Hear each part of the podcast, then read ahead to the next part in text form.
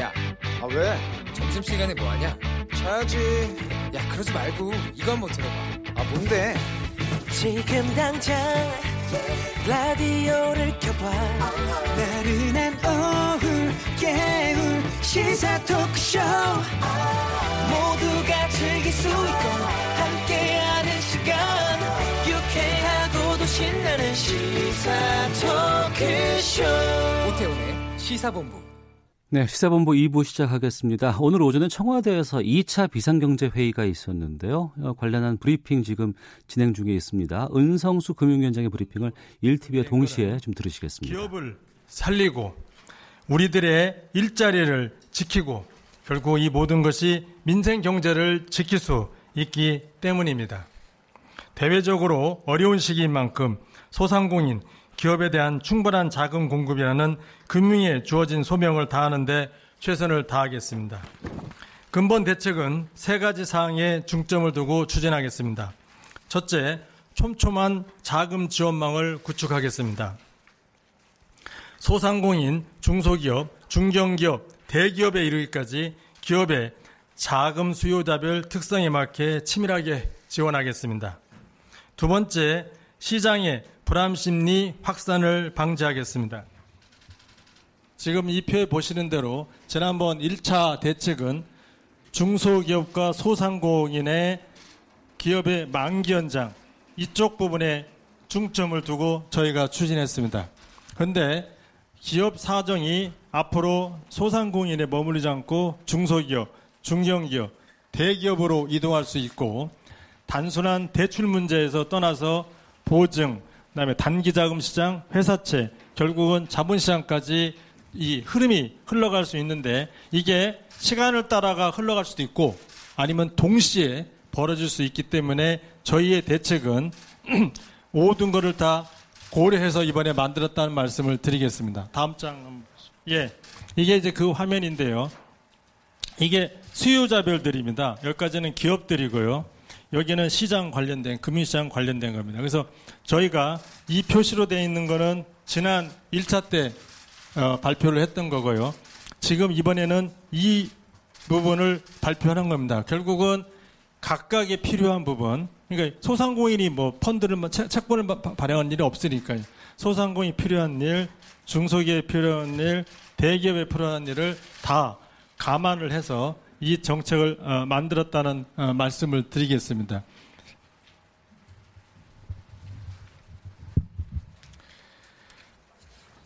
세 번째, 이번 대책은 범국가적 위기 대응인 만큼 경제 주체별 소통과 협업을 토대로 실행해 나가겠습니다.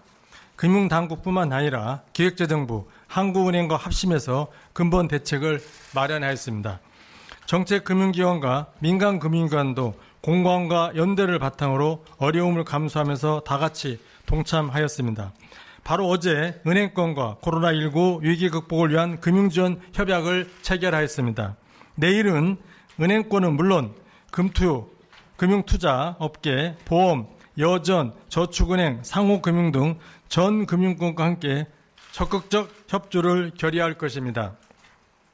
앞으로의 실행 과정에 있어서 모든 경제 주체가 한마음 한뜻으로 임하도록 하겠습니다. 그럼 주요 추진 과제를 설명드리겠습니다. 첫 번째로 정책 금융기관이 단기적으로 감내 가능한 최대 수준까지 자금, 자금을 공급하겠습니다. 우선 지난 3월 19일 발표한 29조 규모의 자금 집행을 최대한 신속하게 집행해 나가겠습니다. 이에 더하여 코로나19로 인한 충격을 우리 중소기업, 중견기업들이 견딜 수 있도록 사안은 기은, 수은, 신보 등 정책금융기관을 총동원하여 29조 원을 추가 공급하겠습니다. 아까 화면에 보면은 중, 중소기업까지 자금을 만기 연장을 지난번에 말씀을 드렸는데 이제 중견기업이 뭐 어떻게 되냐 그런 이제 또 민원도 있고 의견도 있어서 예, 이번 대책에는 포함은 안 됐지만 어쨌든 중견기업도 어, 저희가 자금을 뭐 전방위적으로 공급하는 마당이니까 가급적 만기 연장이 될 수 있도록 은행권과 협조를 하고 협의를 드리겠습니다. 그리고 필요하다면은 대기업에 대해서도 자구 노력을 전제로 한 자금을 공급할 수 있도록 하겠습니다. 1차, 2차 대책을 합하면은 총 58조 원의 대출 공, 보증이 공급된다고 할 수 있겠습니다. 두 번째로 채권 시장을 안정화시키겠습니다. 기업이 채권 시장에서 원활하게 자금을 조달할 수 있도록 기존에 조성키로 한 채권 시장 안전펀드 10조 원을 즉시 가동하겠습니다. 이와 동시에 10조 원을 신속하게 추가 조성하여 총 규모를 20조 원으로 확대하겠습니다. 2008년 글로벌 위기 당시보다 2배, 2배 수준으로 규모를 확대한 만큼 시장 불안 심리를 완화하는 데 기여할 수 있을 것으로 기대합니다. 즉각 실행 방안에 착수하겠습니다. 바로 오늘 오후에 출자 금융회사로 구성된 리스크관리위원회에서 3조 원 규모의 1차 캐피탈콜을 진행할 예정입니다. 이를 토대로 4월 초부터 최대한 빠른 시일 내에 채권 매입을 시작하겠습니다. 다음으로 지난번에 발표한 신용보증기금의 회사채 발행 지원 프로그램 아, primary CBO 6.7조 원을 신속하게 지원하겠습니다. 특히 금번 코로나19로 인한 경제적 충격의 여파가 실물 경제 전반에 미칠 가능성에 대비하여 지원 대상도 중소, 중견기업에서 대기업까지 확대하겠습니다. 원활한 회사채 차환 발행을 위해 회사채 신속 인수 제도, 사는 등 정책 금융의 우선 매입을 통해 4조 1천억을 추가 지원하겠습니다. 이번 2차 대책을 통해 신규로 지원되는 규모는 1차 대책에서 발표한 primary CBO 지원 규모를 제외하더라도 24조 천원 24조 천억 원이 됩니다. 그리고 어차피 아, 회사채에 프라이머리 12호를 지원할 거니까 1, 2차를 합치면은 30조 8천억 원이 회사채 시장의 안정에 기여할 수 있다고 말씀드릴 수 있습니다. 3월 19일 기준 회사채가 저희가 파악한 거는 한 778조가 발행된 걸로 저희는 알고 있습니다. 이 중에 기업 회사채가 한 300조 되는 걸로 알고 있고 금년 말까지 돌아오는 것이 한 31조 정도로 저희가 그냥 저 파악하고 있습니다. 어, 저희가 31조 중에서 초우량 triple A 어, 회사채는 시장에서 저는 소화될 수 있다고 봅니다. 그렇다면은 저희가 이번에 지원한 30조 8천억으로 어, 30, 예, 금년 말까지 오는 회사채를 어, 소화하고도 어, 초우량 회사채 부분은 빠지니까 여력이 있었다고 어, 계산이 되오고 그 여력은 어, 뒤에 말씀드리는 CP를 매입하는데 활용하도록 하겠습니다. 자 그러면은 세 번째로 단기, 자금 시장 안정화가 될 수 있도록 하겠습니다. 최근 기업음 CP, 전자단기 사채 등 일부 단기 자금 시장에서 거래가 위축되는 현상이 나타나고 있습니다. 안정적인 기업 경영을 위해서는 필요한 단기 자금을 적시에 조달하는 것이 중요한 만큼 다각적으로 지원하겠습니다. 우선 증권사에 대해서 증권금융 대출 등을 통해 5조 원 규모의 유동성을 지원하겠습니다. 마침 어제 한국은행에서 오늘자로 증권사에 대해서 RP 방식으로 자금을 지원하는 계획을 발표하고 아마 입찰에 아마 들어간 걸로 저는 알고 있습니다. 한국은행에 감사드립니다. 결국은 발표에 그치지 않고 실제로 자금이 집행되는 것을 한 예를 더 보여주신 겁니다. 아울러 정책금융기관이 2조 원 규모로 우량 전, 기업어원과 전자단지 사채를 매입하도록 하겠습니다. 이를 합하여 총 7조 원 규모가 지원됩니다. 앞서 말씀드린 대로 채권시장 안정펀드도 CP 매입을 할 수 있게 여유가 있고요. 이를 통해 서로 밀접하게 관련을 맺고 있는 장기 회사채 시장과 단기 자금 시장의 안정을 동시에 기할 수 있다고 저는 기대합니다. 네, 제2차 경제 비상회의 은성수 금융위원장의 브리핑 들으셨습니다. 네, 지금까지 1TV와 동시에 들으셨습니다. 아, 오전에 있었던 제2차 아, 비상경제회의 결과에 대한 내용들 은성수 금융위원장의 브리핑으로 살펴봤습니다. 1차 때 50조 패키지로 소상공인 자영업자 위주의 지원이 어, 진행이 됐었고요. 오늘 있었던 2차 비상경제회의에서는 중소기업, 중견기업, 이 대기업까지 아우르는 이런 지원 위주의 정책을 펼쳤습니다. 단기적으로 감내 가능한 최대 수준으로 기업에 자금을 공급하겠다. 또 중소, 중견기업 등에 58조 원 정도의 대출과 보증을 지원하겠다라는 것이고요. 그러면 지금까지 민생 금융 안정 위에서 현재까지 한 100조 원 정도 규모의 지원이 이루어지고 있고 아, 1차 소상공인 자영업자 위주, 2차 오늘 기업 지원 프로그램들 발표 내용 살펴보셨습니다. 자, 본격적으로 오태훈의 시사본부 2부 시작하도록 하겠습니다. 청취자 여러분들의 참여 기다리고 있습니다. 이거 소개해 드려야 되겠죠. 샵 9730으로 의견 보내주시면 되고요. 짧은 문자 50원, 긴 문자 100원, 앱 콩은 무료로 이용하실 수 있습니다. 아, 코로나19 신규 확진자가 며칠째 100명 아래로 지금 떨어지고 있는 상황입니다. 하지만 해외 지금 감염 사례는 더 확산 추세에 있고 또 해외에서 귀국하는 이 검역 과정에서의 확진자가 좀 늘고 있는 상황입니다. 전문가들은 3차 유행을 차단하는데 힘을 기울여야 한다고 강조하고 있는데요. 어, 중앙대 약학대학의 설대우 교수 연결해서 현재 상황들 좀 정리하고 앞으로 어떤 대책들 필요한지 알아보도록 하겠습니다. 나와 계시죠? 예, 안녕하세요. 네. 어, 3월 들어서 가장 적은 증가 폭이 지금 나타나고 있습니다만 해외 유입 사례를 좀 관심 있게 지켜봐야 될 것 같습니다. 지금 상황 어떻게 판단하고 계세요? 예, 뭐 국내는 확실히 이제 둔화 추세에 접어든 것은 맞습니다. 네. 이제 이 둔화 추세가 좀더 어, 지속이 되면서 이제 좀 더 이제 어, 좋아질 방향으로 갈 것 같은데요. 이제 음. 다만 어, 외국에 이제 워낙 환자가 많아져서 네. 이제 우리 국민들이 대거 이제 어, 국내로 돌아오고 계시지 않습니까? 예. 그래서 어, 유럽이나 미국 이런 쪽에서 들어오시는 분들 중에 이제 확진자 수가 점점 늘어나고 있습니다. 음. 아, 그래서 아마 이 부분을 이제 향후에 굉장히 중요하게 다뤄야 되지 않을까 이렇게 생각이 됩니다. 네, 현재까지는 유럽발 입국자 전수 검사를 지금 하고 있지 않습니까? 그렇습니다. 이런 조치는 어떻게 보세요? 어, 이거는 뭐 굉장히 적절한 조치라고 볼 수 있고요. 예. 또 이제, 어, 뭐 일부 국민들께서는 왜 우리 돈을 들여서 다 하느냐, 뭐 이런 어. 논란도 있을 수 있는데, 예. 어, 국내 어, 감염 확산을 차단한다는 점에서 어, 충분히 우리 정부가 뭐 신속한 조치, 적절한 대응을 하고 있다 이렇게 평가할 수 있고요. 예. 다만 이제 미국 쪽은 아직 음. 어, 이제 전수 조사를 하고 있지 않은데 네네. 아마 이제 총리께서 며칠 전에 지시를 하셨으니까 어. 아마 지금 검토 단계를 거쳐서 조만간 이제 실시되지 않을까 이렇게 생각이 됩니다. 다만 또 이제 남미 쪽은 아직까지 뭐 확산세가 크지 않은데 여기도 조만간 이제 확산세가 커질 것으로 봐서 아 거기도 조만간 이제 추이를 보면서 아마 전 세계적으로 어느 국가든지 유입하는 분들에 대해서 추가적인 조치는 조만간 시행되지 않을까 이렇게 어, 예상이 됩니다. 그러면 만약에 이 조치가 확대 시행하게 되면 지금의 우리네 검역이라든가 뭐 전수 검사라든가 아니면 뭐 격리라든가 이런 어 지원 같은 것들은 아니면 인력 같은 것들은 다 확보가 되어 있다고 보세요?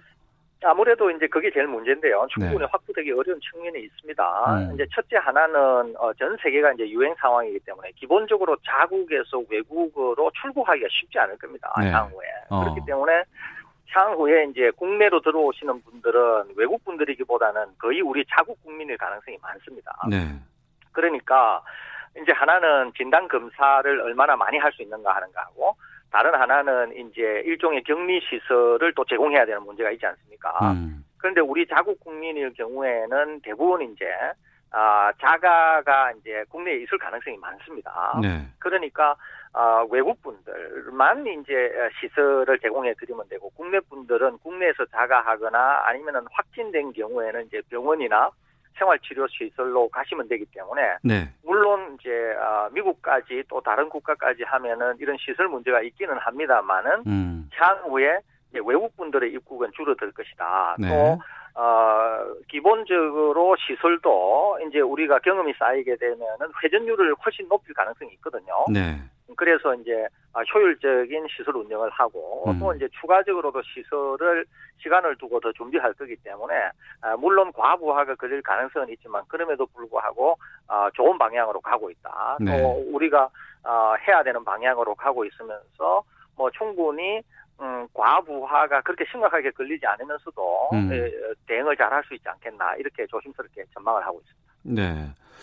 어, 그동안 우리가 그 사회적 거리두기 운동 펼쳐왔는데, 어, 이번 주부터 또 주말부터는 강화된 사회적 거리두기, 이거 정부가 계속해서 지금 요구하고 있습니다. 웬만하면 좀 사람들이 많이 모이는 교회, 운동시설, 유흥시설 열지 말라는 권고를 했는데요. 또 지키지, 어, 방역수칙 지키지 않으면 행정지도까지도 지금 내린다고 합니다. 아, 계속해서 강경하게 해 나가야 되는 이유를 좀 알려주세요. 예, 이제 무엇보다도 어, 우리나라 이제 어, 전체 확진자 수의 어, 80% 이상이 집단 감염을 통해서 이제 나왔습니다. 네. 그러니까 어, 개별 접촉에 의해서 일어났다기보다는 어, 개인이 집단을 통해서 집단에 감염시킨 경우가 훨씬 많다는 것이죠. 어. 그러니까 이제 집단 감염을 주의해야 된다고 하는 측면에서 어, 집단 모임을 자제해 달라 이렇게 이제 얘기를 하는 것이거든요. 충분히 이제 타당하고 일리가 있습니다. 예. 어, 그러니까 이제 아, 교회 모임이나 뭐 클럽이나 PC방이나 이런 곳은 어 이제 가능하면은 이제 뭐 어, 모임을 자제해 달라 또는 불, 불효불급하게 모임을 해야 될 경우에는 정부가 내린 또는 방역 당국이 내린 지침을 지켜가면서 해달라는 것이거든요. 예. 어, 그러니까 이제 협조가 필요한 것이고 또 하나는 이제 4월 초 그러니까 이제 지난 2주일 동안 예. 어, 정부가 요청을 했는데 이렇게 되면은 이제 아, 개학이 되면서 어, 학교를 통한 이제 감염 확산 우려가 있는 것이 사실입니다. 예, 그러니까 집단을 통한 감염이 가정으로 이제 어, 확산될 수 있고 가정을 통해서 학교로 또 학교에 있는 아이들이 감염이 되면서 집단이나 전 국가로 확산될 수 있는 그런 위험 요소가 있는 것이거든요. 어. 그러니까 이제 2주일 동안 어떻게든지 간에 우리가 이제 완전히 어느 정도 어 이제 어 상당한 수준으로 줄여드려야 음. 또 집단 감염 사태가 좀 이제 어, 산발적이긴 하지만은 지역 사회에서 일어나지 않아야 네. 제가 방금 말씀드린 대로 그런 어, 고리를 끊을 수가 있거든요. 어. 아 그래서 이제 개학이 일어나기 전에 집중 관리를 통해서 이 고리를 끊으려고 하는 게 지금 이제 정부나 방역 당국의 이제 입장이라고 보겠습니다. 그래서 지금은 굉장히 중요한 시기이기 때문에 음. 실제로 도나 추세에 있어서 환자는 줄어들고 있음에도 불구하고 지금은 그 어떤 때 보다도 중요한 시기다 이렇게 볼 수 있거든요. 네. 그래서 각 이해 당사자들이 충분히 어, 정부 당국의 입장을 이해하시고 어, 동참하셔야 되지 않겠나, 협조해야 되지 않겠나 이렇게 생각이 예. 뉴욕 타임스가 이 코로나 19 자가 진단하는 뭐 방법 같은 거 보도를 했는데 뭐라고 돼 있냐면은요. 평소에 이비인후과 관련된 증상이 없던 사람이 갑자기 마시라든가 냄새를 맡지 못하면 이 코로나 의심해 봐야 한다. 이런 보도를 냈거든요. 여기에 대해서 예. 어떻게 판단하세요? 아, 그럴 수는 있습니다. 이제 우리가 겨울에 통상적인 인플루엔자 독감을 알아도 이제 이런 경우가 일부 있기는 하거든요. 네. 그러니까 뭐, 어, 지금 뭐 미국 매체가 얘기한 것이 일부 일리는 있을 수 있습니다만은 그럼에도 불구하고 이게 이제 일반화시키기에는 좀 어려운 측면이 있습니다. 어. 어, 환자가 얼마나 많은지 예. 또 이런 증상이 얼마나 일반적인지 이런 것들이 아직 검증된 바가 아니기 때문에 음. 예를 들면은 이제 코로나19에 감염이 되면은 열이 날 것이다. 예. 통상적으로 우리가 그렇게 이해를 했는데 열이 안 나는 분들이 굉장히 많다는 거 아니에요, 그죠? 어. 그러니까 이게 사례가 많아지면은 어 코로나19에 감염이 되어도 열이 안 나는 사람이 이렇게 설 수 있겠구나 이렇게 일반화가 가능하지만 예. 지금 이제 미국의 일부 매체가 이렇게 얘기한 것이 얼마나 사례가 많은지 또 어. 이것을 일반화해서 우리가 그렇게 받아들일 수 있는지는 아직까지는 좀 이런 감이 있습니다. 예. 그래서 이런 것들은 좀 어, 지금은 좀 주의해서 봐야 되는 그런 정보가 아닌가 생각이 듭니다. 음. 이 코로나19 치료제가 아직 없잖아요. 예, 예. 그래서 임시 방편으로 확진자들에게 뭐 항바이러스제 투약하고 있다고 하는데 뭐 말라리아 치료제, 뭐 에볼라 뭐 치료제 뭐 이런 거 나오고 있는데 지금 완전히 새로운 신약을 개발하는 단계는 아닌가 봐요. 어, 새로운 신약을 개발하는 것은 시간이 너무 많이 걸립니다. 예. 아주 짧아도 뭐 7년, 길면은 뭐 10년에서 20년씩 걸리니까 어. 완전히 이제 코로나19에만 특화된 약을 개발한다고 하는 것은 뭐 상당히 어려운 이야기고요. 예.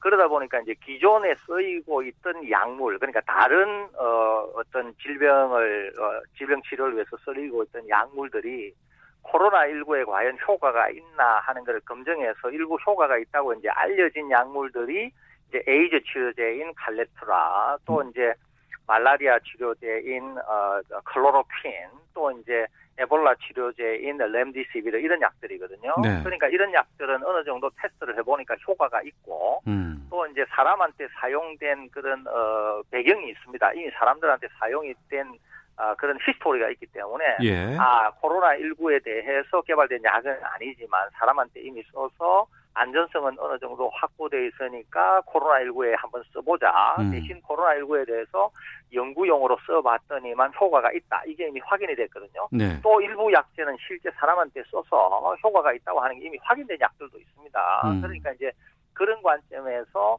지금 이 약들을 사람에게도 투여하고 있다. 이렇게 이해하시면 됩니다. 네.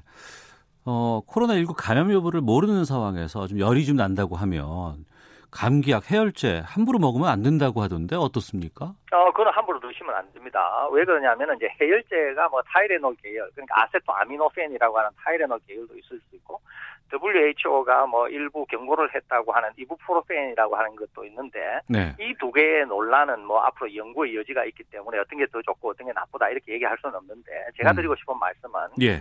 이 어떤 거를 쓰든지 상관없이 이것들이 코로나19에 대한 치료 효과가 있거나 코로나19의 바이러스를 정식을 억제하거나 그런 약들이 아니거든요. 어. 그런데 이제 이런 약들을 이제 복용을 하게 되면은 몸에서 코로나19 바이러스는 계속 많아지는데 정작 본인은 열이 안 나거나 이렇기 때문에 정상을 알아차릴 수가 없어요. 그러니까 몸이 망가지는 줄 모르는 거군요. 그렇죠. 그러니까 어. 이런 약들을 드시면은 오히려 전혀 치료 효과도 없음에도 불구하고 정상을 떨어뜨리기 때문에 바이러스가 많아져서 순식간에 위험한 상태로 빠질 수 있거든요. 네. 그래서 오히려 이런 약들은 생활치료센터 같은 데서 의사가 계속 관찰을 하면서 주는 것은 괜찮은데 예. 열이 좀 난다고 해서 이거를 복용을 하게 되면 실제로 코로나 19일 경우에는 오히려 위험에 빠질 수가 있어요. 그냥 어. 감기면은 상관이 없는데. 예, 예. 그래서 오히려 이런 일이 몸에서 열이 나면서 내가 아무래도 감기인지 코로나 19인지를 잘 모르겠다. 이럴 때는 1339나 보건소에 전화를 해서 본인의 정상을 얘기를 하면 그쪽에서 안내를 해줄 겁니다. 네. 확진 검사를 받으라든지 어떻게 음. 하라든지. 그러면 일단 본인은 자가에서 코로나19의 가능성도 있다는 가정하에서 마스크를 착용하시고 자가 격리 수준의 수칙을 지키시면서 네. 1339나 보건소에 전화를 해서 안내를 받도록 그렇게 보내드립니다. 알겠습니다. 오늘 말씀 여기까지 듣도록 하겠습니다. 고맙습니다. 예, 감사합니다. 네, 지금까지 중앙대학교 약학대학의 서울대우 교수 연결해서 말씀 나눠봤습니다. 이어서 헤드라인 뉴스 듣고 기상청 교통정보까지 확인하고 오도록 하겠습니다. 문재인 대통령은 오늘 청와대에서 2차 비상경제회의를 주재하고 코로나19 충격으로 기업이 도산하는 일은 반드시 막겠다며 100조 원 규모의 기업 구호 긴급자금 투입을 결정하겠다고 밝혔습니다. 영국과 미국 등 해외를 다녀온 뒤에 국내에서 코로나19 확진 판정을 받는 사례가 계속 늘고 있습니다. 오늘 오전 10시 기준 서울 지역 코로나19 확진자는 모두 336명입니다. 코로나19 확산세에 미국과 유럽에서 파격적 유동성 공급 조치가 취해졌지만 증시는 일제히 하락했습니다. 크리스탈리나 게오르기에바 IMF 총재는 코로나19가 올해 전 세계에 경기 침체를 일으킬 것이라며 이는 2008-2009년 글로벌 금융 위기보다 더 심할 수 있다고 예상했습니다. 지금까지 라디오 정보센터 조진주였습니다. 이어서 기상청의 송소진 씨입니다. 미세먼지와 날씨 정보입니다. 지금 수도권과 충청도, 전라도 등을 중심으로 먼지 농도가 나쁨으로 나타나는 곳이 많습니다. 늦은 오후까지는 서쪽 지역의 공기가 탁하겠고요. 이후에는 대기 확산이 원활해지면서 대부분 보통 단계를 회복하겠지만 경기 남부와 세종, 충남 지역은 종일 나쁨이 예상돼 주의하셔야겠습니다. 오늘 전국이 맑겠습니다. 한낮 기온은 부산 15도, 서울 17도, 대전 19도, 광주 20도 등으로 어제만큼 오르면서 포근하겠습니다. 한편 대기가 무척 건조합니다. 지금 전국 대부분 지방에 건조특보가 발효 중이니까요. 불조심하시기 바랍니다. 현재 서울의 기온은 16.6도입니다. 미세먼지와 날씨 정보였습니다. 이어서 이 시각 교통 상황을 KBS 교통정보센터 김은아 씨가 전해드립니다. 네, 도로는 돌발 상황이 잇따르는데요. 울산 고속도로 울산 방향 울산 졸음쉼터 부근 2차로에서 화물차가 옆으로 넘어지는 사고가 났습니다. 싣고 있던 철제까지 쏟아지면서 일대 2km 구간에서 정체가 심합니다. 서울 시내 강변북로 일산 쪽 동작대교에서 한강대교 사이 3차로에서 작업을 하면서 한남대교부터 제속도를 못 내고 있습니다. 올림픽대로 공항 쪽은 성산대교에서 가양대교 사이 작업을 하느라 두 개 차로가 막혀 있고요. 뒤로 양화대교부터 밀리고 있습니다. KBS 교통정보센터였습니다.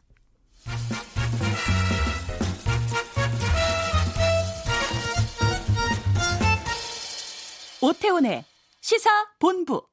네, 오늘로 총선 D-22일이라고 합니다. 정치와 투 총선 기획으로 준비하고 있는데요. 아, 오늘 민주당 연결해서 총선 공천 상황 좀 듣고 다음에는 이제 다른 당들 연결해 보도록 하겠습니다. 더불어민주당 박찬대 원내 대변인을 연결하겠습니다. 안녕하십니까? 예, 안녕하세요. 박찬대 의원입니다. 예. 지역구 공천 다 끝났죠? 예, 그렇습니다. 예. 민주당은 시스템 공천을 표방했었는데 이번 공천 더불어민주당 어떻게 자평하시겠습니까? 시스템 공천의 특징이라고 하는 것은 공천 룰을 사전에 미리 정해서 어, 예측 가능하게 하고 신뢰성을 높이고 있는 측면이 있습니다. 네. 아, 국민의 눈높이에서 볼 때는 좀 부족해 보일 수도 있어요. 왜냐하면 음. 극적인 이벤트라든가 드라마는 좀 부족하기 때문에 그렇거든요. 네. 하지만 공천 룰을 1년 전에 이미 확정을 했기 때문에 결국은 당의 주인인 당원이나 국민이 직접 공천에 참여하고 있는 상향식 공천을 약속한 대로 거의 이행했다. 이렇게 생각이 되고요. 네. 그래서 늘 공천 때가 되면 반복됐던 개파 갈등 또는 어, 과거에 새누리당 때 옥새 들고 나르샤와 같은 당내 갈등이라고 하는 볼성스러운 모습은 보여드리지 않은 것 아닌가. 음. 미통당의 공천 갈등과는 좀 대비를 보이고 있는 안정적인 시스템 공천이었다. 이렇게 자평하고 있습니다. 안정적인 시스템 공천이었다고 자평을 하십니다만 네. 어, 우리가 개혁 공천 여부에 대해서 주로 얘기하는 게 현역 의원의 물갈이 수준이 아닌가 싶기도 합니다. 네네. 어, 미래통합당이 45% 물갈이 비중이었지만 더불어민주당은 28%밖에 안 된다고 하는데 좀 부족하지 않나 싶거든요.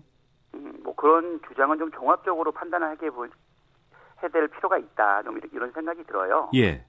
어, 지금 뭐 현역 의원 중 129명 중에서 37명 정도가 불출마나 컷오프가 됐던 것이죠. 네. 네 네. 그러다 보니까는 뭐 한 28%, 29% 정도 나왔기 때문에 단순한 숫자로 비교했을 때 미래통합당의 45%보다 부족한 것 아닌가. 네. 이렇게 생각이 되는데 결국 우리가 선거를 하고 또 선거에 임할 공천은 국민의 마음을 얻을 수 있는 사람들을 합리적으로 그리고 또 예측 가능하게 공천하는 것 아닌가 음. 이런 생각이 들거든요. 네. 지금 미통당 같은 경우에는 45%라고 하는 높은 숫자의 교체율이 있기는 했지만 음. 내용을 한번 분석해 보게 되면 결국 미통당은 탄핵으로 인한 갈등을 극복하지 못했어요. 보통 탄핵의 강을 건너자 이런 얘기를 주장한 분도 계신데 네. 탄핵의 강을 건너지 못했고요. 네. 또 통합을 하는 과정 속에서 개파 안배가 좀 일어났고요. 음. 그리고 요거는 좀 바람직한 부분인데 막말을 했던 정치인들에 대한 국민들의 피로감을 어, 적용해서 어, 상대적으로 현역 물갈이 높인 것은 좀 긍정적이다. 네. 이렇게 보이거든요. 예. 그렇지만 미통당의 이벤트성인 인위적 물갈이 공천이 과연 국민의 눈높이에 맞겠나 음. 좀 이런 생각이 들어요. 특히 이제 제가 있는 인천 같은 경우에는 아, 이건 인천의 유권자를 너무 무시하는 것이 아닌가 할 정도로 네. 굉장히 혼란스럽고 복잡한 공천들이 이루어지고 있거든요. 어. 예, 전직 인천시장 두 분에 대해 가지고 어, 공천 지역구를 그냥 마음대로 임의 변경하는 어, 지역 이동 전략 공천들이 막 일어나게 되거든요. 네.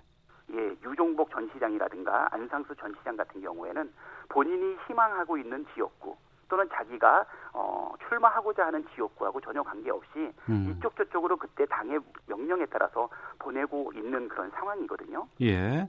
예, 그리고 어, 또 우리 연수구 같은 경우에도 어, 여러 번 경선을 통해 가지고 확정됐던 후보가 뭐 갑작스럽게 공천이 번복이 된다든가 그리고 오랫동안 당협위원장으로 활동했던 정치인을 갑자기 낙하산으로 내린다든가 하는 이런 부분들이 발생하게 되는데 네. 이것은 결국은 유권자한테 음. 어, 참신한 인물 그리고 개혁 공천을 통해 가지고 국민의 마음을 담아서 국회의원으로 뽑고자 하는 이러한 것들이 잘 보여주지 못한 것이 아닌가 좀 이런 생각이 들고요. 네. 결국 인천 시민을 무시한 막장 공천이라고 하는 비난들이 인천 시민한테서 많이 나오고 있다. 뭐 민- 이렇게 말씀드릴 수 민주당에 대해서 질문을 드렸더니 주로 이제 미래통합당 얘기를 많이 해주시는 것 같아서 네, 한 가지만 더 당황스럽긴 말씀을 한데. 드리면요. 예. 또 이런 부분도 있어요. 집권 여당이 어, 총선을 임하는 자세와 음. 도전하는 야당의 총선을 임하는 자세에도 네. 조금 차이가 있지 않을까. 예, 음. 수성적인 입장과 도전적인 입장이라는 것이죠. 만약에 예를 들어서 20대 국회 때 여당이었던 예, 그때 새누리당 같은 경우에는 어, 공천 이 물갈이 비율이 한 23% 정도 됐었거든요. 예. 예, 저희는 28%였기 때문에 같은 여당 기준으로 해서 20대하고 비교하면 우리가 한 4%포인트 정도는 더 높았다. 아. 아, 이런 부분도 좀 같이 반영해 주셨으면 좋겠습니다. 앞서서 다른 때와 달리 개파 공천 같은 것들이 없었다라고 말씀을 하셨습니다만 네네. 네. 일부 언론에서는 대통령 친한 사람들은 다 살아남았다라고 또 얘기하거든요. 음, 그런가요? 어, 제가 보십니까? 볼 때는 이게 시스템 공천이다 보니까는요. 예. 사실은 현역 국회의원들 같은 경우에는 어. 어, 공천관리위원회에 재량적이고 임의적으로 이, 이벤트와 같은 공천은 전혀 없었고요. 예. 모든 현역 의원은 경쟁자가 있는 경우에는 경선이라는 제도를 거쳤습니다. 예. 그리고 이 경선의 룰도 항상 어, 임박해가지고 진행했는데 우리는 1년 전에 결정을 했었거든요. 음. 물론 그럼에도 불구하고 태생적으로 현역 의원한테 유리한 부분은 좀 있었지만 네. 신인 가산점이라든가 또는 여성 가산점, 청년 가산점 등을 반영을 해서 음. 21대 총선을 준비하고 있는 모든 후보들에게는 특별하게 특혜를 주거나 아니면 남다른 개파 배려 안배는 없었다. 네. 그 부분은 자신 있게 말씀드릴 수 있지 않을까 생각이 되고요. 예. 오랫동안 준비해 왔던 그리고 어, 충실하게 공천 룰에 따라 준비했던 사람들 그 사람들은 경선을 통해서 결과가 나왔다. 라고 볼 수 있지 않을까 생각이 됩니다. 근데 그 말씀 듣다 보니까 지금 그 더불어민주당의 청년층 비율이 7% 20명입니다. 네. 이건 좀 너무 좀 낮은 숫자가 아닌가 싶은데요. 아, 그렇죠. 예, 지금 저희도 그 이벤트성으로 청년이나 여성, 사회적 약자에 대한 공천들이 과거에 있었어요. 네. 근데 실질적으로나 제도적으로 여성이나 청년, 사회적 약자의 국회 진출은 늘 적었다고 생각이 됩니다. 음. 특히 이제 여야 모두가 청년과 여성 공천을 확대하겠다는 계획이 어, 뭐 부족하다시피 했고 어쩔 때는 좌절됐다고 볼 수 있거든요. 네. 그런 면에서 청년과 여성의 정치 참여 확대를 바라는 국민들에게는 굉장히 죄송하다고 생각이 되고요.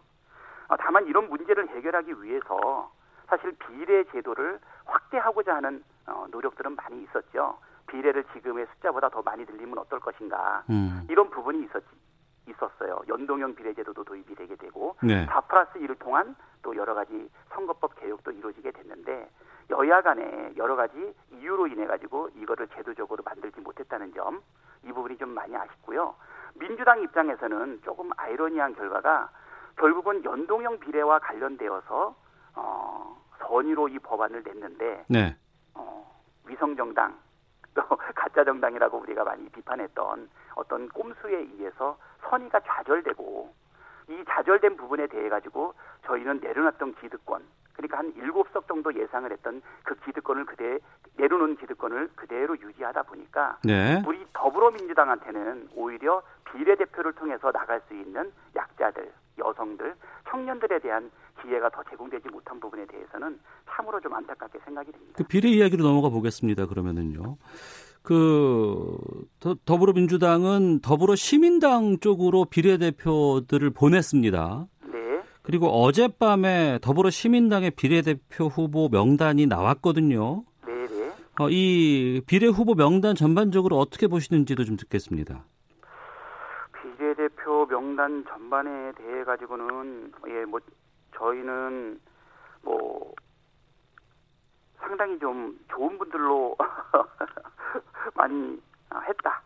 비교적 짧은 시간이지만 네. 능력이 있는 분들, 참신한 분들로 진행을 했다라고 좀 말씀을 드릴 수 있는데요. 예. 예를 들면 34명의 총선 비례대표 후보자 명단이 어제 발표되었는데요. 예. 어, 대표적으로 최혜영, 네, 강동재 교수나 김병주 전 한미연합사 부서령관, 그리고 이수진 전 최고위원, 그리고 어, 김홍걸 민족화해 범국민협의회 어, 대표 상임위의장, 아 그리고 우리 어, 권인숙 그리고 윤미향 그리고 이소연 씨 그리고 어, 기본소득당의 조정훈과 같은 시대전환 공동대표 등이 지금 참석이 되어 있는데요. 네. 그래도 이 정도면은 예 국민들 눈높이에 얼마나 만족스러울지는 모르겠지만은 합리적이고 능력 있는 분들로 공천되지 않았나 조심스럽게 자평해 봅니다. 그 최혜영 후보가 그 더불어민주당의 영입인지 1호였잖아요. 네, 그렇습니다. 이번에 그럼 더불어시민당에서 몇 번을 받았습니까? 11번입니까? 어, 11번 받은 것으로 알고 있습니다. 그러니까 비례를 이제 그 후순위로 배치를 하면서 7명 정도로 판단을 하신다고 하셨지 않습니까? 네, 네. 어, 이 7명이 다그 글쎄요. 출마 이후에 당선이 될 거라고 전망하세요? 음, 그거 확, 확정하기는 어려울 텐데. 네. 예, 우리 정치 상황이나 결과에 대한 불확실성 그리고 변동성이 워낙 높다 보니까 네. 지금은 우리가 지금의 어, 지지도라든가 어, 약간의 예측치를 반영을 해서 한 17명 정도가 음. 더불, 신임당에서 발생하지 않겠나. 네. 그렇게 생각을 하다 보니까 우리가 7명의 과거의 예측치에 해당되는 부분을 후순위로 배치하는 어, 요 약속을 지키기 위해서 11번부터 음. 7명을 어, 배치한 것으로 저희가 알고 있거든요. 예. 네, 한 17명 정도가 만약에 더불어 시민당을 통해 가지고 비례대표가 확정이 된다면 음. 후순위로 배치한 이분들이 어, 아마 원내로 들어올 수 있게 될 것이고요. 네. 그거에 미달한다라고 하게 되면 어. 예, 아무래도 조금 몇 사람은 줄 수 있지 않을까 이렇게 생각이 됩니다. 예. 현역 의원들의 더불어시민당 파견 문제도 좀 남아 있는 것 같은데 정해졌습니까? 아직 정해져 있지는 않은 것으로 알고 있고요. 예. 지금 현재 자발적으로 옮기겠다고 공식한 의원은 이종걸 의원하고 예. 정은혜 비례 의원이거든요. 네. 뭐 그 외에도 이제 몇몇 뭐 이훈, 신창현, 이규희 뭐 등등 어, 의원님들에 대해서 어, 고민을 하고 있는 것으로 지금 언론 보도는 나오고 있는데요. 네. 어, 아직은 확정된 부분이 없기 때문에 좀 지켜볼 필요는 있다.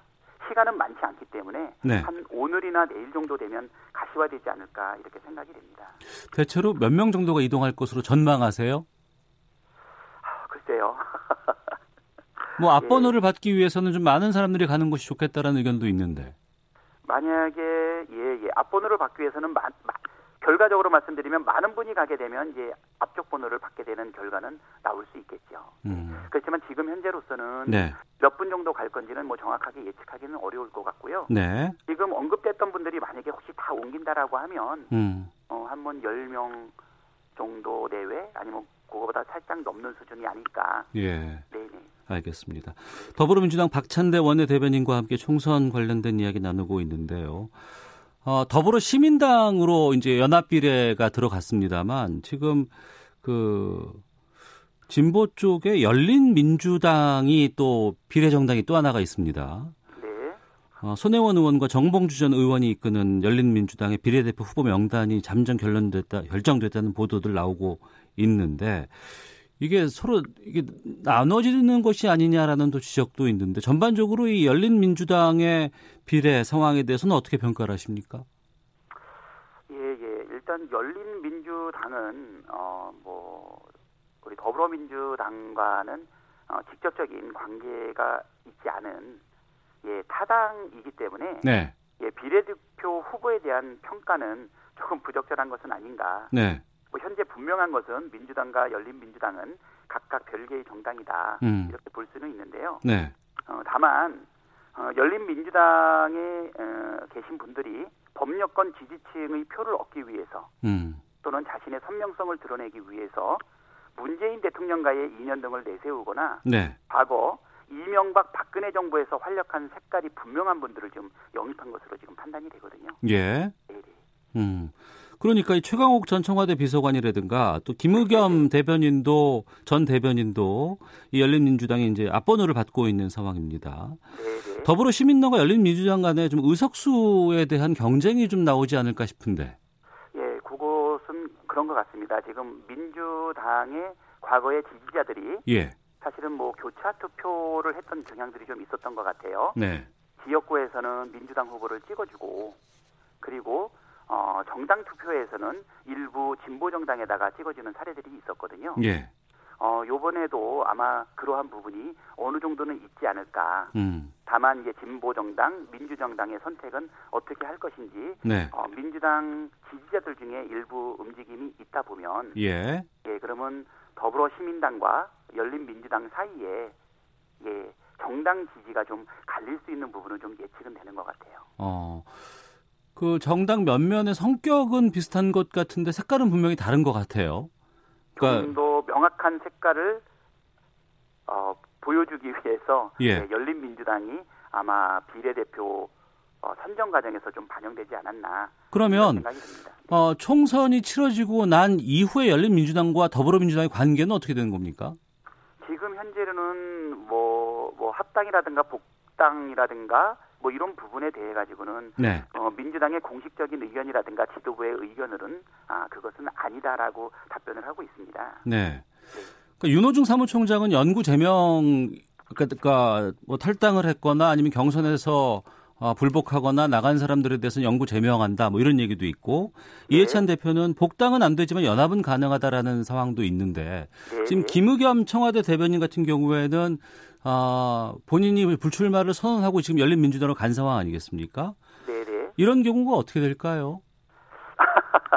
굉장히 좀, 예, 네, 뭐, 난감한 질문일 수도 있는데요. 예. 저는 이제 윤호중 사무총장의 말대로 뭐 영구제명, 음. 그 다음에 이해찬 대표 말대로 뭐 연합은 가능, 이런 부분이 예. 하나의 어, 라인상에 있는 것은 아니라고 보입니다. 음. 예, 연합이라고 하는 부분은 이렇게 해석이 되거든요. 정책과 가치에 있어서는 사안별로 연합 가능하지 않을까요? 네. 네. 대신 당원 자격과 관련된 부분에 있어서는 엄격한 기준을 보여줬다고 보이고요. 음. 또 엊그저께 강훈식 수석 대변인은 뭐라고 얘기했냐면 어, 민주당은 현재 정의당 등 소수 정당과 연대는 열어두고 있다. 네. 하지만 열린 민주당으로 그 대상은 아니다라는 입장을 좀 보이고 있기 때문에 네. 아, 이런 것들은 예 사실은 조금씩 다양한 의견들이 좀 반영되어 있지 않나. 음. 예, 아무래도 대변인의 말을 통해서 공식화한 입장은 열린민주당은 대상은 아니다라고 하는 입장이 있는데요. 네. 어, 이것은 당과 당이 전체가 하나로 연대되거나 어, 무조건적으로 연대되거나 이런 것을 의미하는 것은 아닌 것 같습니다. 알겠습니다. 국가를 위해서 국익을 위해서라면 우리가 미래통합당하고도 필요하면 연정하고 필요하면 협치해야 되는 상황이기 때문에 네. 예, 딱 잘라서 얘기하기는 좀 어려운 부분이 아닌가 이렇게 음. 마지막으로 코로나19 관련해서 좀 질문 드리겠습니다. 어, 정치권이라든가 아니면은 민주당 출신의 일부 어, 지사들 중심으로 재난 기본소득에 대한 얘기들이 많이 나오고 있습니다. 오늘 경기도는 뭐 도민들에게 10만 원씩 지급한다는 발표까지 나오곤 있는데 이 네. 재난 기본소득 도입에 대해서 민주당은 어떤 입장인지 좀 궁금하네요. 우리 민주당 입장에서는 좀 긍정적으로 검토할 필요가 있다. 네. 그리고 국민들의 동의 그리고 국민들의 컨센서스를 확인할 필요가 있다라고 하는 좀 더 긍정적이고 적극적인 입장인 것으로 알고 있습니다. 음, 긍정적인 입장이라고 말씀하시네요. 어. 알겠습니다. 오늘 말씀 여기까지 듣도록 하겠습니다. 예. 시간이 다 됐나요? 예, 예. 좀 더 나눌 말씀이 있는데. 예. 뭐 짧게 들을까요? 뭐가 있을까요? 어떤 거 하실 말씀 있으시겠습니까? 아, 저 우리 기본소득과 관련해 가지고는 예. 지금 우리가 겉으로는 이 코로나와 관련된 우리 감염병과 싸우고 있지만 예. 실질적으로 그 뒤에 더 큰 싸움은 각 경제 주체들이 겪고 있는 이 고통, 경기 침체, 어, 잘못하면 경제 시스템에 어, 회복하기 어려운 어, 큰 위기가 올 수 있는 부분이 있거든요. 네. 그래서 이것은 단순하게 자유한국당이 얘기하는 긴급 구호 자금은 아니고요. 음. 긴급 구호라고 하는 것은 재난을 입은 사람의 생명 또는 안전 이런 거에 대한 소극적인 지원 아니겠어요? 네. 대신 재난기본소득이라고 하는 것은 경제 전반에 미칠 수 있는 음. 어, 여러 가지 부분에 대한 이것을 살릴 수 있는 부분들에 대한 것이 같이 고려되고 있기 때문에 네. 예, 긴급 구호자금의 소극적인 개념 또는 선별적인 지원에 비해서 음. 재난기본소득을 통해서 우리 전염병 이거 구제와 네. 그리고 경제 활성화의 두 가지 토끼를 한꺼번에 어, 우리가 추구해야 되지 않는가 알겠습니다. 예, 이렇게 생각이 됩니다. 예, 지금까지 더불어민주당 박찬대 원내대변인과 함께했습니다. 말씀 고맙습니다. 예, 감사합니다. 오태훈의 시사본부는 여러분의 소중한 의견을 기다립니다. 짧은 문자 50원, 긴 문자 100원의 정보 이용료가 되는 샵 9730, 우물정 9730번으로 문자 보내주십시오. KBS 라디오 앱 콩은 무료입니다. KBS 라디오 오태훈의 시사본부. 지금 여러분은 대한민국 라디오 유일의 점심 시사 프로그램을 듣고 계십니다. 네, 연예 문화 이슈를 폭넓게 알아보는 시간입니다. 하재근의 문화살롱. 하재근 문화평론가와 함께합니다. 어서 오세요. 예, 안녕하세요. 예. 날이 많이 풀렸어요. 네, 그렇습니다. 예. 봄이 왔습니다. 꽃도 많이 좀 네, 폈고. 그렇습니다. 지금 봄 축제가 시작될 시기인데 네. 코로나19 때문에 봄 축제들, 지역 축제들 불가피하게 취소 연기하고 있는 상황입니다. 네. 진해 벚꽃거리를 폐쇄했다고요? 네, 진해 군항제 유명하잖아요. 어, 유명하죠. 네, 네. 여기인데 27일에 네. 그 지난달 27일에 군항제는 이미 취소가 됐거든요. 음, 야, 2월 27일에 이미 취소 결정 내렸고 예, 예. 이미 취소 결정을 내렸는데 음. 그럼에도 불구하고 사람들이 오긴 올 것 같으니까 예. 임시 주차장 만들고 공중 화장실 만들고 그러기로 했었거든요. 어. 지난달에. 예, 예. 그런데 이번에 새롭게 결정이 난 건 뭐냐면 임시 주차장 취소, 음. 공중 화장실 취소. 네. 축제를 취소하는 수준이 아니라 아예 폐쇄. 음. 그래서 주요 그 명소인 뭐 경화역, 여좌천, 안민고개, 내수면 연구소, 제왕산 공원 등등등 출입 전면 통제. 아 축제만 하지 않는 것이 아니고 네. 이 꽃이 펴 있는 곳. 네. 여기를 아예 못 들어가요? 아예 못 들어가게 한다고 그렇게 발표가 나왔습니다. 어. 아무래도 코로나 때문인 건가요? 그렇죠. 코로나 19 사태가 예. 그러니까 지금 그 창원시 쪽에서 결정을 하는 건데 음. 여기에서 하는 이야기가 다른 지자체 보니까 네. 축제를 취소해도 사람들이 오더라. 어. 그래서 이거는 어, 취소로 해결할 일이 아니라 예. 폐쇄를 해야 되겠다. 그러니까 사회적 거리두기 때문에 지역 축제를 취소를 했는데 그럼에도 불구하고 꽃은 펴 있으니까 네. 사진은 찍을 수 있으니까 네. 사람들이 한두 명씩 오는데 이게 한두 명씩 통제돼 아, 올수 있는 상황이 아닌 거군요. 한두 명이 아니라 수십만 명이 온다는 거죠. 수십만 명. 네. 그래서 결국 폐쇄를 결정하면서 네. 시장이 음. 간곡하게 제발 오지 말아달라고 네. 그렇게 이제 발표를 했고 어. 5일장도 폐쇄했고 예. 여기가 굉장히 유명한 데인데 여자천이라는 데가 오늘부터 보행로 폐쇄하고 27일부터 차량까지 전면 통제가 되거든요. 음. 안민고개라는 곳도 20, 오늘부터 차량 통행 폐쇄가 되고 제왕산 공연 27일부터 통제하니까 네. 이런 부분 염두에 두셔야 되고 노점상 영업 불법 주정차 몽땅 다 안 되고 음. 그리고 또 괜히 27일부터 통제한다고 하니까 네. 그 전에 가야 되겠다 이러 이러시면 안 됩니다. 어. 프랑스 같은 경우에 뭐 예를 들어서 내일부터 상점 폐쇄한다고 하니까 오늘 놀아야지 하고 사람들이 그 전날 밤에 예, 예. 예, 그래 그 문제가 됐었는데 어. 이거 27일부터 통제한다고 그 전엔 가도 되겠네 이게 아니라 예. 취지 자체가 이제 가지 말자는 취지니까 어. 고분을 좀 헤아리는 게 좋겠습니다. 단순히 지역 축제, 진해 군항제 이렇게 얘기하면은 뭐 하나의 지역 축제인가 보다라고 생각할 수는 있지만 네. 지난해 400만 명이 찾았다면서요? 예, 여기가 거의 뭐 국민적인 축제고 예. 63년에 일회 축제가 시작이 돼서 음. 한 해도 거르지 않고 거의 반세기 이상 이어져 온 그런 축제고 봄 축제의 대표격으로 자리매김했는데 네. 이번에 최초로 취소 겸 아, 취소 더하기 폐쇄까지 된 거죠. 다른 곳에서 축제들도 많이 취소하고 있는 상황인데 그럼에도 또 오신다면서요? 예, 그 예를 들어서 광양 같은 경우에 매화 축제를 취소했거든요. 예. 취소했는데 여기 매화 마을이라는 곳이 있는데 어. 매화 마을에 31만 명이 왔답니다. 아, 그래요? 취소를 했는데. 어. 그리고 마을 어귀에 오지 말아달라고 플래카드까지 붙였는데도 불구하고 네. 그렇게 찾아와서 근데 또 그 지역 경제 활성화에는 도움이 안 된답니다. 왜요? 왜냐하면 그... 실내를 안 들어가니까 아. 거기 뭐 없어 매출은 안 올라가는데 거리에 사람들만 북적북적하는. 거리에 사람들만 북적북적하고 도시락 싸와서 식당은 네. 안, 안, 가시고 네. 또 그렇게 계시니까. 그러니까 지역 주민들은 굉장히 불안해지고 어. 또 지자체는 사람들이 많이 몰려오니까 방역 예산을 계속 써야 되고 또 감염 우려에 대한 걱정도 있고 감염 우려에 대한 걱정도 있고 어. 그래서 지금 골머리를 앓고 있다는 거죠. 결국에는 꽃 구경 갔다가 또 확진자 발생했다면서요. 그렇죠. 그 경주 사시는 분하고 부산 사시는 분이 음. 전라남도 구례 산수유 마을 꽃, 꽃 구경 네. 하러 가셨다가 거기서 지금 그 그러니까 이제 경주에서 감염된 상태로 음. 갔다가 일행까지 다 감염이 된 거죠. 감염된 상태면은 자가격리 해주셔야 될 거 아니에요. 근데 아마 아마 추정컨대는 본인이 모르셨던 것 같습니다. 아, 나중에 전에 네, 나중에 예, 확진이 예. 된것 같은데 설마 알고 가시지 아, 않았겠죠. 예, 예, 본인도 몰랐을 텐데. 그러니까 우리가 누구도 내 몸에 바이러스가 들어왔는지 안 들어왔는지 알 수가 없기 때문에 음. 이럴 때는 가능한 한 좀 그 이 정부에서 요청하는 대로 사회적 격리를 하고 다른 지역을 단지 여행 목적으로 방문한다 네. 이런 건 좀 삼가하는 게 좋겠습니다. 음, 좀 단호하게 그 좀 말씀을 하재근 문화평론가께서 좀 해주셨으면 좋을 것 같아요. 사회적 거리두기에 좀좀더좀 신경 쓰자는 취지로 좀 한 말씀 해주시죠. 그렇죠. 지금 일단 사람이 모이는 거를 피하자는 겁니다. 네. 전 세계 그러니까 주요 선진국이 일제히 다 거리두기를 하고 있기 때문에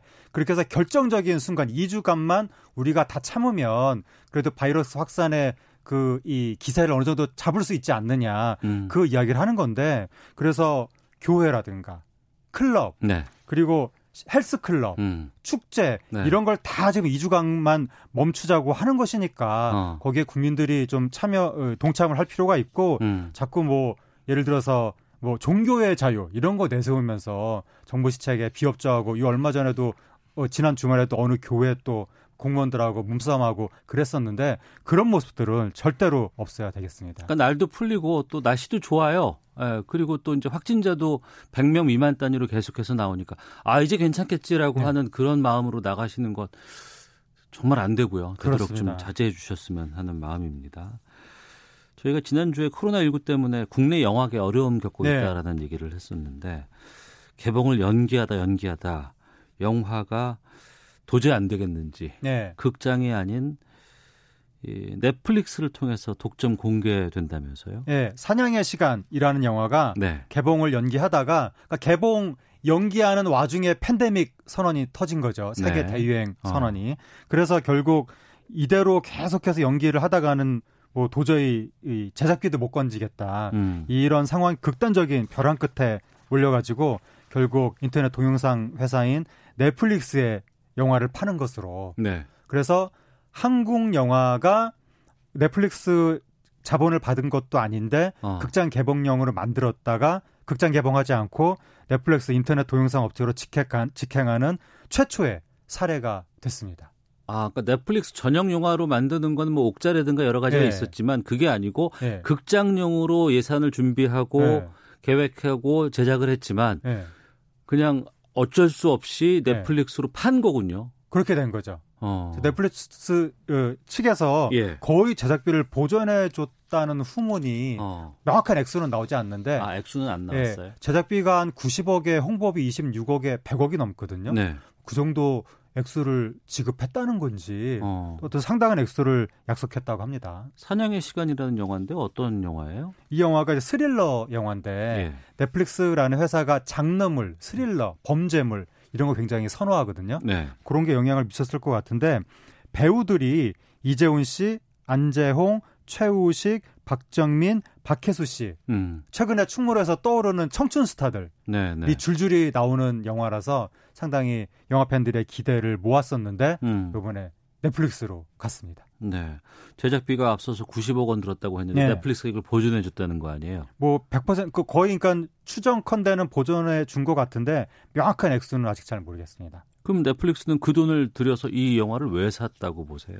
그것이 그러니까 넷플릭스 입장에서는 콘텐츠를 많이 확보하려는 게 일단 목적이고 네. 거기는 콘텐츠 확보할 때 현금을 태운다라고 하거든요. 현금을 태운다. 네, 돈을 엄청나게 쓴다. 어. 돈을 뭐 조 단위로 쓰거든요. 거기는. 예, 예. 그래서 어 일단 뭐 당장 손해가 혹시 나더라도 어. 한국 영화를 자기들이 이렇게 확보하는 선례를 만드는 게 중요하다 어. 이렇게 생각을 한 것 같고 예. 한국 영화 한국 영상물 시장이 굉장히 중요하니까 어. 자기네들의 여행력 확대라든가 이런 거를 다 계산을 했던 것 같고 또 하나가 최우식 씨 예, 예. 기생충에 나왔던 기생충에 나왔던 최우식 씨. 예. 최우식 씨가 기생충 이후에 찍은 영화가 이 영화거든요. 아, 그래요? 네. 그래서 어. 넷플릭스가 좋아했답니다. 최우식 씨의 이름을 보는 순간 어. 자기들이 홍보할 포인트가 딱 나왔잖아요. 음. 기생충의 음. 최우식의 신작 이런 식으로 해가지고 우리도 네. 옛날에 영웅모색 뜨니까 주윤발 나오는 음. 영화 우리나라 업자들이 싹쓸이하고 그랬던 것처럼 또 기생충이 영향을 미쳐가지고 네. 이 사냥의 시간 이 영화가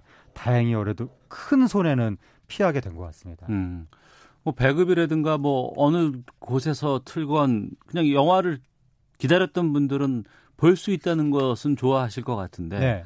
문제는 이게 여러 가지 이 과정에서 법적 분쟁이 좀 있을 것 같다고요. 네, 왜냐하면 이게 극장 개봉과 그것을 전제로 한 수출 음. 이 마케팅을 하고 있었는데 네. 그걸 대행한 회사가 별도로 있었거든요.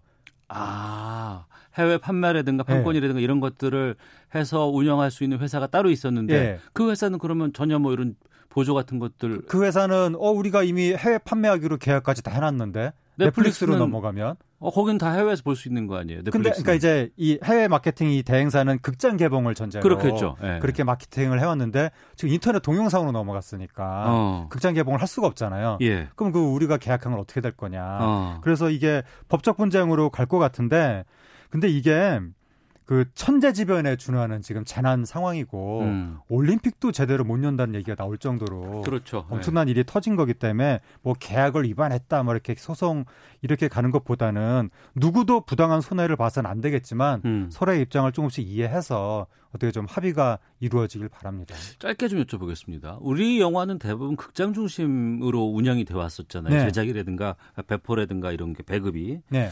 근데 넷플릭스로 하나가 이렇게 나간다는 게 어떤 영향을 끼칠까 걱정이 되기도 하거든요. 또 하나의 자본이 들어오는 창구가 생긴 거죠. 예. 그러면 제작사 입장에서는 제작비를 보존할 수 있는 어. 하나의 뭐 유용한 수단이 될 수는 있겠고 예. 그렇게 해서 넷플릭스가 원하는 스릴러 범죄물 같은 음. 이런 영화들이 향후에 더 많이 제작될 여건이 생길 수는 있는데 다만 이렇게 되면 기존에 이미 드라마 제작사하고 일부 방송사가 넷플릭스 눈치를 많이 보는 네. 이런 형국이 됐었는데 영화 제작사마저도 넷플릭스 눈치를 보게 되면 음. 우리나라 영상업계 전체의 넷플릭스 입김이 너무 커지는 거 아닌가 요 부분이 상당히 우려가 됩니다. 알겠습니다. 하재근 문화평론가와 함께했습니다. 고맙습니다. 감사합니다.